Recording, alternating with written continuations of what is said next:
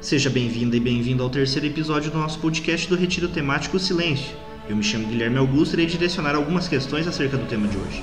No episódio anterior, conversamos com o irmão Pedro acerca do exame de consciência para ser rezado todas as noites durante o retiro. No episódio de hoje, iremos conversar um pouco sobre o que seriam os estados de consolação e desolação,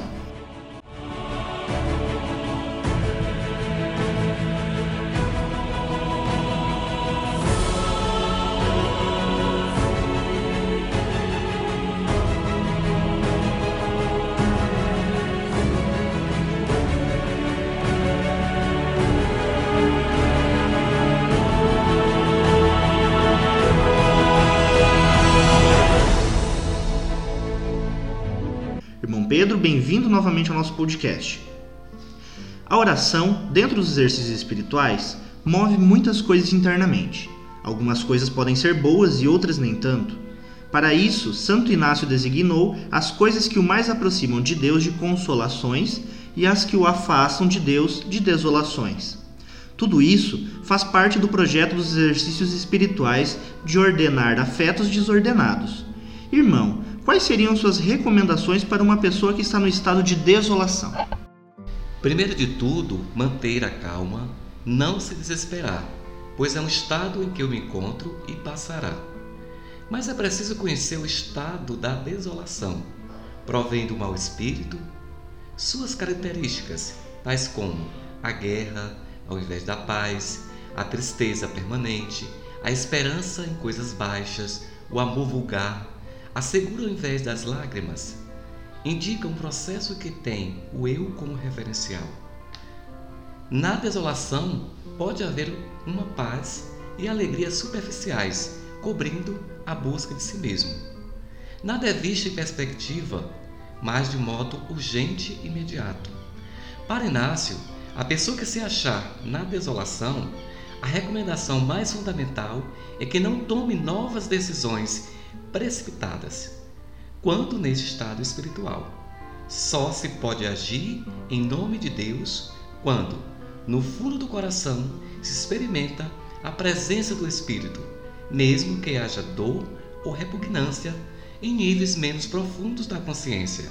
Assim, a afetividade enraizada na fé deve tornar a vontade do exercitante capaz de manter-se firme nas decisões tomadas durante a consolação, embora as falsas racionalizações o induzam a mudá-las. Madre Teresa de Calcutá e muitos vivenciaram, vivenciam e vivenciarão uma experiência desoladora de um silêncio de Deus. Madre Teresa dizia que quanto mais procurava Deus, mais ele se escondia dela. Em suas orações ouvia um silêncio.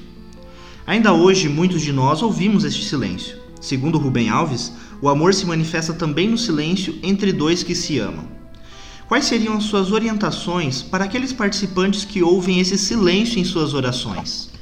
Pelas as, as experiências de alguns santos que vivenciaram em suas vidas a verdadeira solidão ou silêncio de Deus na busca de respostas para as suas inquietações, nos ajuda a compreender que o silêncio é uma graça a ser pedida a cada dia, mesmo por meio de nossos esforços humanos, mas depende sempre da vontade do Criador. Se algum de nós chegarmos a essa profunda experiência de silêncio, não se assuste, é dom que vem de Deus. O silêncio é importante para nós irmos percebendo as nuances que Deus vai trazendo para nós. Começa de uma forma sutil, depois vai clareando. Deus quer que eu vá por aqui. A pessoa dá o primeiro passo, confia e aí vai em frente. Por isso, a experiência base é, no fundo, graça. É a expressão da totalidade e exclusividade de Deus na nossa vida. Gostaria de concluir com um maravilhoso simples verso de Santa Teresa, que diz: Nada te perturbe, nada te espante, tudo passa. Deus não muda. A paciência tudo alcança. Quem a Deus tem, nada lhe falta, só Deus basta. Muito obrigado pela sua participação novamente, irmão Pedro. Informamos a todos que os pontos para oração de hoje já está disponível no nosso site na aba Arquivo. Não esqueça de sempre estar atento aos passos para oração. Não esqueça de fazer suas anotações no seu caderno e partilhar conosco sua experiência no seu grupo de partilha. Aqueles que permitirem, estaremos postando a partilha em nossas redes para compartilhar nossa experiência com outras pessoas. Caso queira que sua partilha seja postada, avise seu orientador espiritual. Caso contrário, elas permanecerão sendo compartilhadas somente com seu grupo de partilha. Se você ficou com alguma dúvida ou tiver dificuldades em acessar os materiais, não hesite em nos contatar. Desejamos uma ótima oração e até amanhã.